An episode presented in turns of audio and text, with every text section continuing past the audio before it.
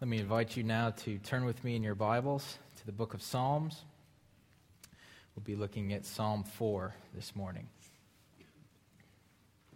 This is the word of our God, the Psalm of David. Answer me when I call to you, O my righteous God. Give me relief from my distress. Be merciful to me and hear my prayer. How long, O men, will you turn my glory into shame? How long will you love delusions and seek false gods? Selah. Know that the Lord has set apart the godly for himself. The Lord will hear when I call to him. In your anger, do not sin. When you are not, when you are on your beds, search your hearts and be silent. Selah.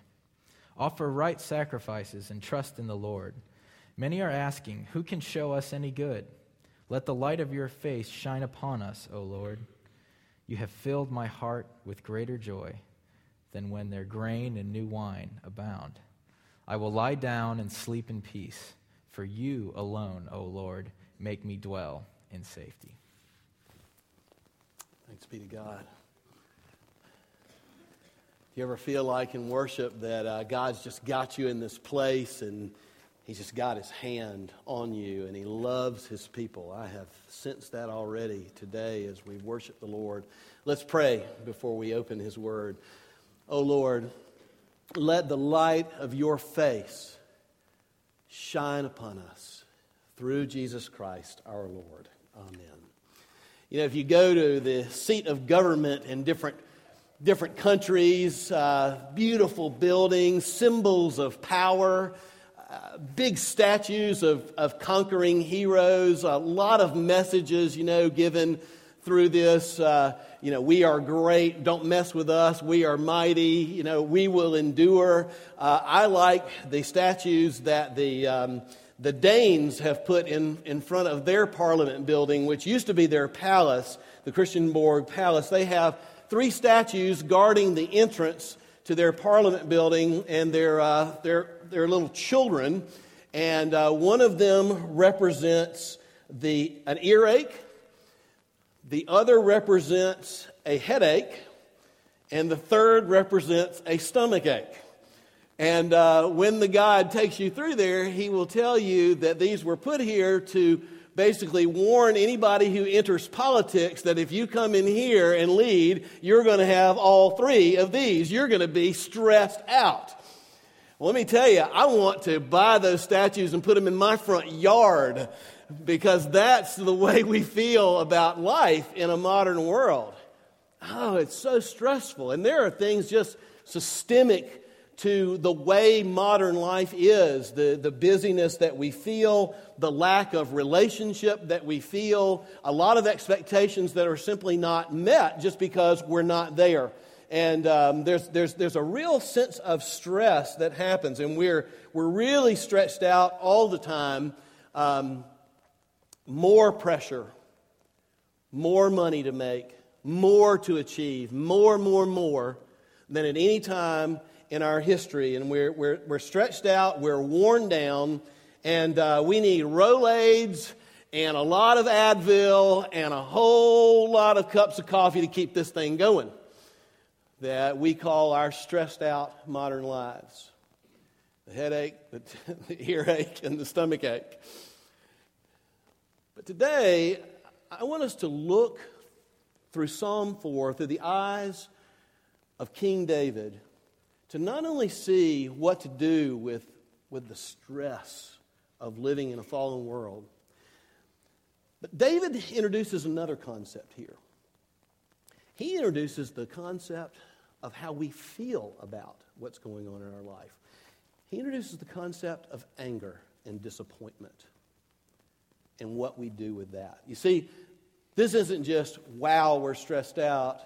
This is when someone has done something to you or they have failed to do something. And you have a minus, you have a deficit in your life because of it. And you're left with that reality of that situation. And, uh, and what do you do with that? For instance, what do you do when you've been slandered and people look at you a different way? And there's not a whole lot you can do about it. What do you do with that feeling? What do you do when a coworker takes credit for what you've done and gets a promotion? What do you do, young people, when your best friend suddenly is going out with your girlfriend? what do you do when, when somebody on Wall Street, in fact, several people on Wall Street, have made extremely unwise, extremely greedy decisions and have cost people in this room tens and tens and tens of thousands of dollars? What do you do with that? You know, I talk to people all the time. Um, I get to be kind of a tour guide uh, through life for, for you guys, you know, to, to, to help us navigate this world by bringing the scriptures to bear and the grace of God to bear in our lives. And there are just different themes that, that come out as I talk to people. And you know, one of the big themes that I get a lot of and just sense a lot is, is the theme of disappointment. Now, I believe that a lot of modern disappointment is because of a lot of modern high expectations of life that simply are not, and some of them cannot be fulfilled. You know, if you went back in medieval times and you were a serf living on the land and you kind of hoed till from morning till dark, you wouldn't have a whole lot of expectations. People go to Mexico and, and places on mission trips and they're like, these people are so happy. Well, it's because they don't have the expectations that we have. But whether, whether these uh, perceptions are true or not, there, there are feelings of great disappointment that people have in their life. We, Gina and I have uh, some missionary friends who had gone out on the field for 15 years, and, and then they came back and they were observing American culture. And uh, they said, you know, there's, there's something different. And this, by the way, was a great period of economic expansion, un- unparalleled in the United States. And uh, they said, you know what's different? Maybe it's just us, but there's just this sense of underlying anger and tension and almost a mild form of rage under the waterline that we are sensing here in America. It's, it's a fascinating thing. Let me tell you, it's a dark place to be. Angry under the waterline. It's a dark feeling, isn't it? What should hurting angry Christians do? You think that should be an oxymoron, hurting angry Christians. I assure you that is not an oxymoron. I assure you the normal experience of Christians is hurting angry Christians. The question is not whether Christians are hurting or angry, the question is what do we do with it? That's what David wants to show us, and David says you call on God. You call on God. And here's the sentence I want you to memorize and talk about over, over lunch today. Call on God in the dark, and he will shine his light on you. Say that with me. Call on God in the dark. Say that. Say, sorry. Go ahead. And he will shine his light on you. That's Psalm 4. The first thing is this notion of calling out on God in the dark. Look at the first verse of Psalm 4, a psalm of David. Answer me when I call to you, O my righteous God. Give me relief from my distress. Be merciful to me and hear my prayers. David is in distress. And what's fascinating about this psalm, you know, the Psalms means the, the, word in Hebrew means the praises the Psalms were the hymn book of, of Israel. So many of the Psalms are designed to, to lift up the glory and majesty and wonder and power of God. The Psalms are designed for us to be able to get perspective about our life the way we're living it now in terms of our God and who He really is and the fact that He is in control. So the more God is lifted up, the more secure we are and the more we praise Him for who He is. But, but this psalm is a little different in that, in that this psalm is about the lifting up of God, but the primary thrust of this psalm is nearness to God. It's, it's closeness to God. I'm in distress, and God is not only God and great, but God is here with me. And I can call out to Him, and He is here with me. David's in distress and he knows where to turn. He calls out, he says, Answer me when I call to you, O my righteous God. Interesting phrase, O my righteous God. And sure enough, God is, is a just God, and God sees that David, David has been wronged.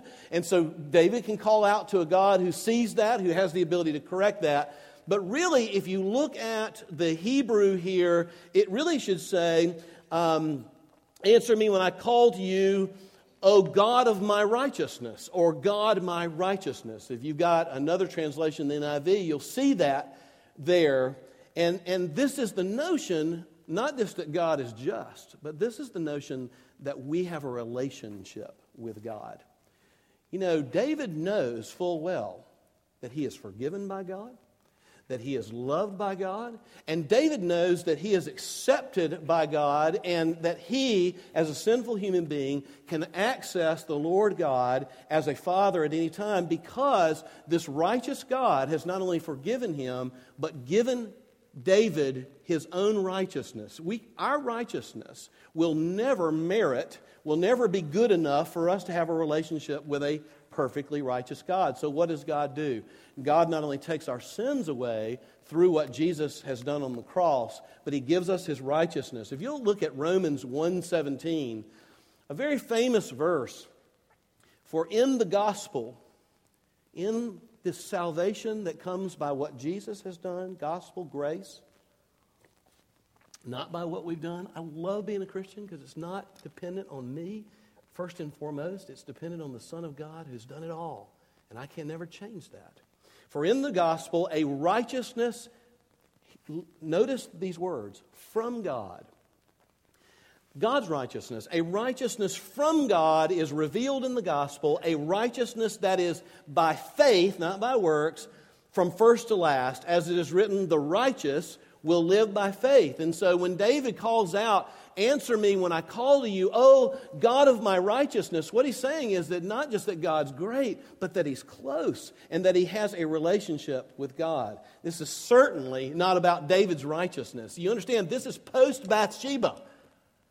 This is post adultery and post murder. It's not as if David's going to stand before God and say, I am so righteous, you ought to listen to me. Oh God, my righteousness, answer me when I call to you. What was it that, has, that just has hurt David so badly and has caused him to be in such distress? You know, the great thing about the Bible is that very often we know what it is. And in this case, when we link Psalm 3 with Psalm 4, which most people do, we know what it is. Um, do you know who has, is causing his massive distress? Does anybody know? It's his son. It's his son. This son of David. I mean, this guy had rock star, good looks. He was charismatic. He was brilliant. He was intense. He was everybody's favorite. His name was Absalom. And Absalom entered into a four year project the Bible tells us that, it was, that he schemed and plotted, and for four years, and the goal of this project was to topple his own father from the throne and take over Israel. And so for four years, Absalom goes out to meet everybody. He talks negative about David. Anything positive, he takes credit for and says, See, Absalom can get it done for you. And he's very much of an operator. And this goes on for four years. And the hearts of Israel move from David to Absalom. In fact, when this is written, Psalm 4, 75 80% of the army is with Absalom. Army, the army has gone to him. Absalom has said, Come to me at a place called Hebron. They come to him. He says, I am now going to be the king, and we are going to take this army, and we're going to march into Jerusalem, and we're going to destroy anybody that stays in our way, and I'm going to kick my dad off of that throne. Who knows? What he would have done to David. Going to have him arrested, if not killed. And so that's what's happening. And, and you need to understand David has no chance. It's over. He's got 20% of the army. No chance. Except for David gets word that Absalom is marching on Jerusalem and he flees from Jerusalem with his much smaller army. Look, if Las Vegas were putting odds on, on that battle, the, the smart money is on Absalom. But David calls on God. You may remember this about David. This was actually not the first time David's been in this situation. There was a man a lot more powerful than Absalom with 80% of the army. His name was Saul. He was the king of Israel. He had 100% of the army, and he was coming after David to kill him. And David called on the Lord and the Lord delivered David. And so David has been here where he can access this God of the universe and cry out to him in, in such pain because his own son is, uh, has turned on him. And, and so many of his trusted people and generals have turned on him. Absalom doesn't seek God. He doesn't have time for religion. Absalom, he's the kind of guy, he's a self made man. He made, he made it all happen. And he's going to make it all happen, and nobody's going to stop him because he's smarter, he's more charismatic, he's wittier, he's more everything, he's the son of the king, and he's going to get it done. He doesn't need God. And here is David crying out to God. And, and this psalm captures the hurt and anger of David in this treason, in this betrayal. Look at verse 2, where David shifts from crying out to God to addressing what is actually going on. How long, he says, how long, O men, will you turn my glory into shame? How long will you love delusions? How long will you love false gods? Do you know what the glory of King David was?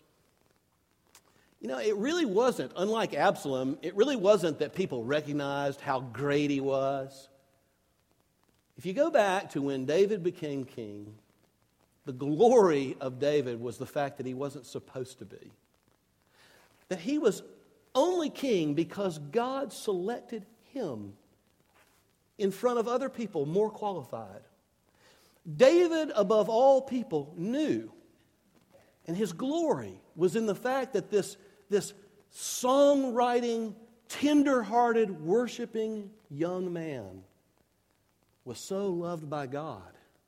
And the glory of David was the fact that it was all about God and not David. Look, when David reached down in the brook and took five smooth stones and was going to put one in a slingshot and go against Goliath, he didn't say, Hey, I can do this. I'm a good shot. He said, No, who do you think you are? Talking about God, you see. The, the glory of David is simply the fact that God put him on the throne.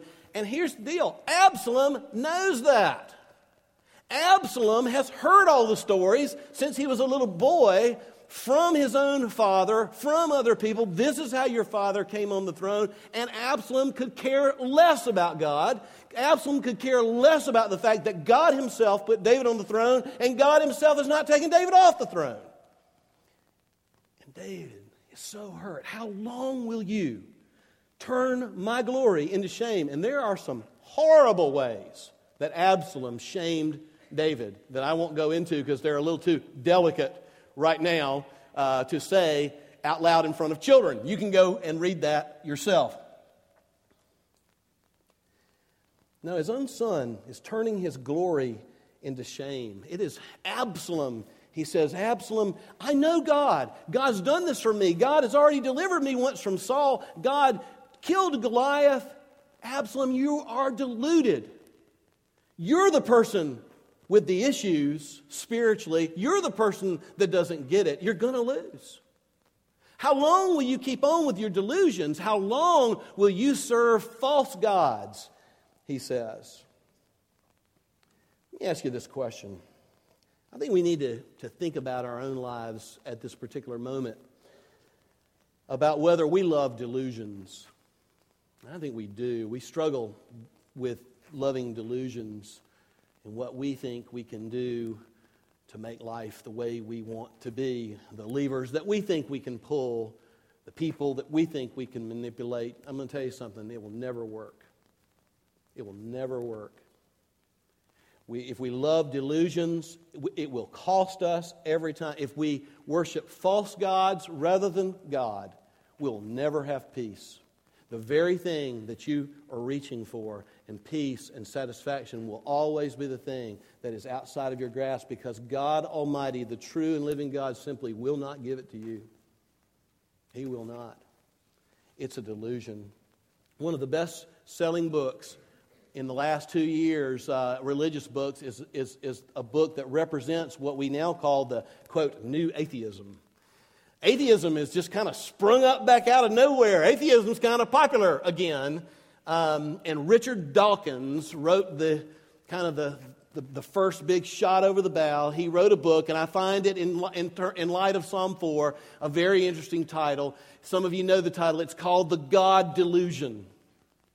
Well, let me tell you something. Richard Dawkins has the God delusion. Because God is God. And you can say all day long that He doesn't exist and it doesn't budge God. God isn't actualized by our belief. God isn't there because we say He's there and He's not vanished if we say He is not there. How long will you turn glory into shame? How long will you serve false gods? You are deluded.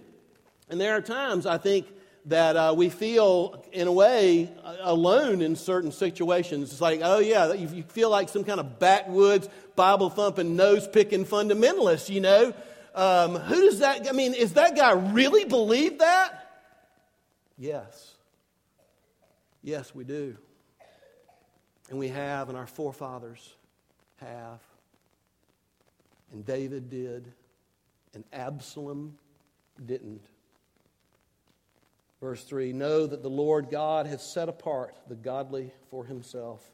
The Lord will hear when I call upon him. But then David really gets down to the emotional core of distress, this distress and stress and the anger that he feels. He, he feels wounded, he feels angry. Look at verse 4. In your anger, do not sin. When you are on your beds, search your hearts and be silent. Offer right sacrifices and trust in the Lord. The Bible doesn't say we should never respond to some kind of reality with anger. God has anger, does he not? When Jesus came and turned all those tables over with the money changers, you know what? He had a righteous anger. When Jesus comes again, we prayed about that earlier, when he comes again to judge, as we say, the quick and the dead, the living and the dead, there will be a, a wrath, a righteous anger. The, the, the question here is not whether we feel hurt or angry. The question is what, we're going, what are we going to do with it?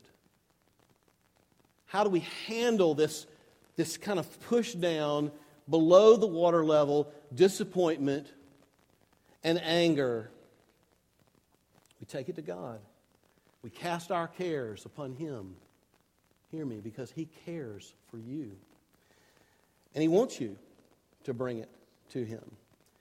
You know, some of you, and there, I think there's a, probably a person in your life for each of you, and it might be different people, so I want to be careful. But some of you, when you were little, you know, you wouldn't get picked for the team, or, you know, you're a girl, somebody told you you're ugly, or, you know, you know how cruel kids can be and, and nasty and ugly. And so, you know, maybe it was your mom or your dad, and there in the, the still of, of, of your room before you went to sleep at night. You just could uncork, you know?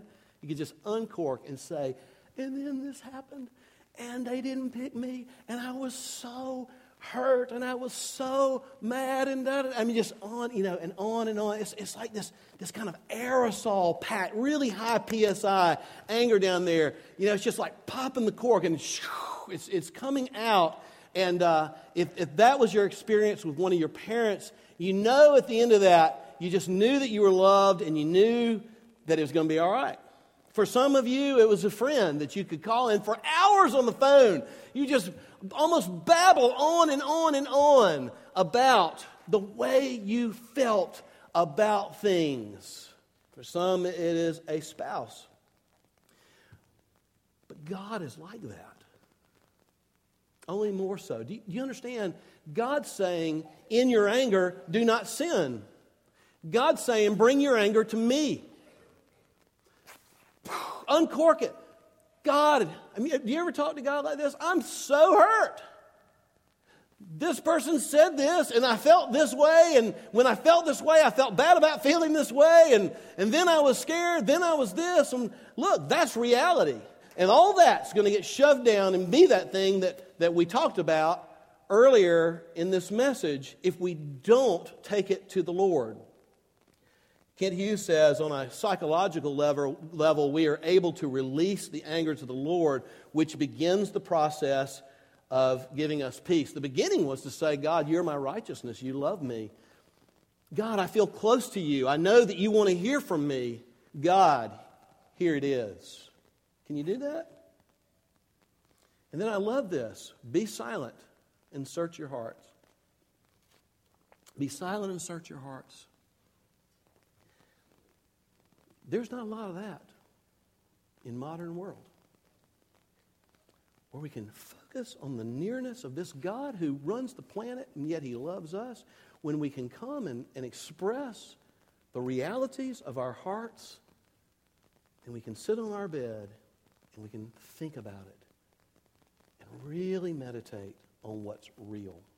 We'd have to turn the, the iPod off or the TV off or the computer off or something off to be able to do that.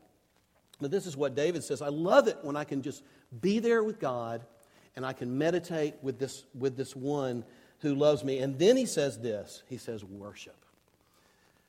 Worship. What is worship?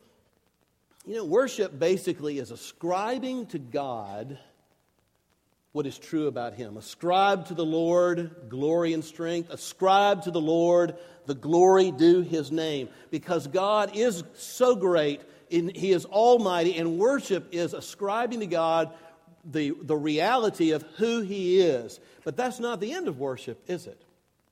Worship is giving myself to God as well. And I, and I love this verse. Look at verse 5. I want you to think about all this, this anger, all this stress as he comes to God, as he does not sin in his anger. As this process unfolds, he says, offer right sacrifices, worship, and trust in the Lord. And the word here in the Hebrew literally means to trust upon the Lord. And the Lord is capital L O R D. It's, the, it's Yahweh, the, the God of covenant, the God of promise, the God who loves you and has promised to keep loving you. And basically, what it's saying is, is give your, acknowledge who God is, give yourself to God, throw yourself on God. Don't carry this alone. I don't know about you, but those are words of gigantic comfort to me. That God says to me, a sinner, because he's giving me his righteousness, throw yourself on me. Cast your cares on me because I care for you. Isn't it just great to have a relationship with God through what Christ has done on the cross? Look, if, if you don't have God in the dark, or if you don't look to God in the dark, then it's just dark. Period. So, this is the first thing call on God in the dark. Second thing is, and He will shine His light on you. God responds to that. And the way He responds in this passage, again, is so personal. Look at verse 6. Many are asking, Who can show us any good? Well, of course, Absalom's marching with 80% of the army to annihilate David. Where, where, can we turn? Who can provide any comfort? What, what's the deal? Many are asking, Who can give, show us any good? David says this Let the light of your face shine upon us, O Lord. And you know, it could, God could have written the Bible to say, Shine some light on us, God. Shine some light on us, or even some of your light on us. But do you notice how personal this is? Why did God say? let the light of your face shine upon us. You know why? Because God personally loves us. And God personally cares. And, and God is not just streaming out stuff to people, He is literally looking at us in our pain, hearing our anger, watching us meditate, receiving us as we worship and throwing ourselves on Him, and then giving us a sense of His personal love and assurance and truth. Isn't that amazing? Let the light of your face shine upon us, O Lord. I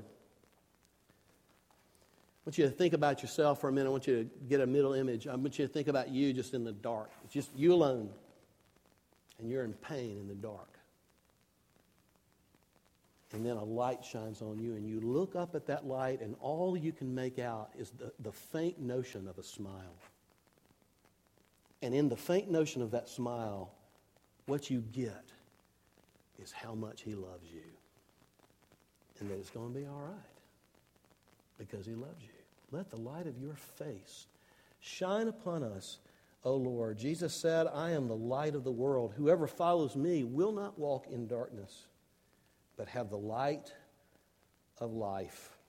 You know, in Psalm 3, a lot of people think Psalm 3 is in the morning, the same very morning, and Psalm 4 is at the end, when right before David and them want to go to sleep. In Psalm 3, we sung about it earlier God is the lifter of our heads. You know, we are, we are dejected. God lifts up our heads. Psalm 4 says He not only lifts up our heads, He shines the light of His face upon us. Who can show us any good? The answer is God alone. And here's the thing is that you get the sense from Psalm 4. I mean, we, we have no idea what kind of pain it is to have a son who literally has betrayed you and wants to kill you. I mean, we just read that so fast. Yes, his son betrayed him, wanted to kill him, is marching with his army, and has shamed him. We can't even imagine what that is like. And yet, we get the sense in Psalm 4 that as David is, is with God and all these things that we've been talking about, we get the sense that there is this moment where he just knows. He knew back when Saul was chasing him. He knew back before he had to slay Goliath, and, and he knows, and, and he knows that God is there and that God loves him and he can do what God wants him to do, and God's will will be right and good. He doesn't necessarily know what that is, but that he can throw himself on God and trust in God. And you know, it, it's amazing because he goes to this length. He says, you know what? It's not just assurance, it's not just peace. I feel something strange welling up within me. How can this be? I feel joy because I'm with God. If you had to choose between 10 minutes where you knew you were in the presence of Almighty God and He loved you and all the money in the world, you ought to choose 10 minutes with the reality that is beyond and the eternal reality, the only one who can set our souls at peace, the only one who can give us joy, our rock, the only one who really reigns, Look at verse 7. You have filled my heart. I mean, this is an initi- initiation of God. God shines the light of his face, God fills his heart. You have filled my heart with greater joy than when their grain and new wine abound. Now, look, if you're talking about joy in that culture, there are two main things you need to look at. Uh, there are lots of, lots of things that brought joy, but two things that come to mind are weddings and feasts. You know? The feasts and the weddings, well, that's just joy. I mean, you've, you've, you've, seen movies with, with the Jewish people dancing at the wedding, you know, in circles and all, and woo, they party at weddings. This is awesome. Um, the harvest festivals are even more of a party than that. Because if you're in a agrarian, agri, how you say that? A, agricultural thing. I was going to say agrarian, but uh, we'll go with agriculture. If you're in one of those societies, and, the, and there's this enormous harvest, it is time to break out the party. And what David is saying is, is think of the biggest party, the highest joy you've ever felt. Lord, you have filled me with a joy, a real joy greater than their new wine festivals, greater than their harvest festivals. And you can only have that through God. Lloyd John Ogilvie says this is no scheme for self help. God is light, and the light shines, and gladness comes. And he references, references C.S. Lewis' words, who said, You ought to write this down. We will never know joy by seeking it. Let me say that again. We will never know joy by seeking it. People who grab never get it. God won't let you have it. Now, you might have something new and you feel kind of tingly about that. That goes away. I mean, I'm not saying you won't have great feelings, but it won't be that, that harvest festival. Deep, abiding joy and, and peace. Joy and gladness, Lewis says, comes as a side effect of the presence of the living God. In thy presence is fullness of joy, and at thy right hand are pleasures evermore. In fact, when C.S. Lewis became a Christian, he wrote a book about it. Remember what? Does anybody know what it's called? Surprised by Joy. I was an agnostic. I was looking for it my whole life. Christ revealed himself to me. Suddenly I was filled with joy as a byproduct of knowing God. This is what happened with David. And then finally, verse 8 I will lie down and sleep in peace. For you alone, O Lord, make me dwell in safety. Isn't that amazing that God, I mean, that David, with, you know, he could almost put his ear to the ground and almost hear the horses coming, you know, almost hear the foot soldiers coming. He just sleeps really well that night because he has been realigned in his perspective, and his belief has been realigned with God. Without God in the dark, it's just dark. And there are people who do not have a relationship with God because they're trying to earn it on their own. But God has sent His Son. God so loved the world that He sent His only Son. God's done it all for us. That's the wonder of this thing called grace is that it's not even dependent on us. It's dependent on what Jesus has already done. We put our trust in Him. We have a relationship with God. But you know, that does not mean you're going to turn to God in the dark. There are lots of believers Maybe it's because they're capable. Maybe it's because they they're so filled with these expectations and they've so listened to the magazines and the TV shows and the commercials that say you can have it. And they're in a dark place of disappointment and anger, and they do not turn to God. They just try to figure out how to get out. You won't get out without God. But if you know God, He wants you to bring it. Call on God in the dark, and He will shine His light on you. Let's pray. Lord, we pray, praising you for who you are, praising you that you are the one true and living God, a God of glory and power, and a God of grace and love. Thank you that you sent your Son Jesus to take the penalty for my sin that I deserve because you are righteous and holy. You never put your trust in Christ, but you'd like to. Just, pray with me. Lord, I see it. I, I need what you've done. I need you. I turn from everything else and I put my trust on you, Jesus, and what you've done on the cross. Lord, thank you that even now you've come into my life. Even now, my sins are forgiven. Even now, we have an intimate relationship. You've given me your righteousness. Even now, you're going to lead me. Lord, fill me with greater joy. And Lord, I do pray for my dear brothers and sisters who have that kind of anger under the waterline. And Lord, we all just struggle with that. Lord, would you convince us that we cannot deal with that? Would you cause us to even today, have a long talk with you. And just let our hearts come out before you. And would you just raise up the reality of this grace and your glory and give us that peace and that joy that we might live with you and for you. And we pray these things in Jesus' name. Amen.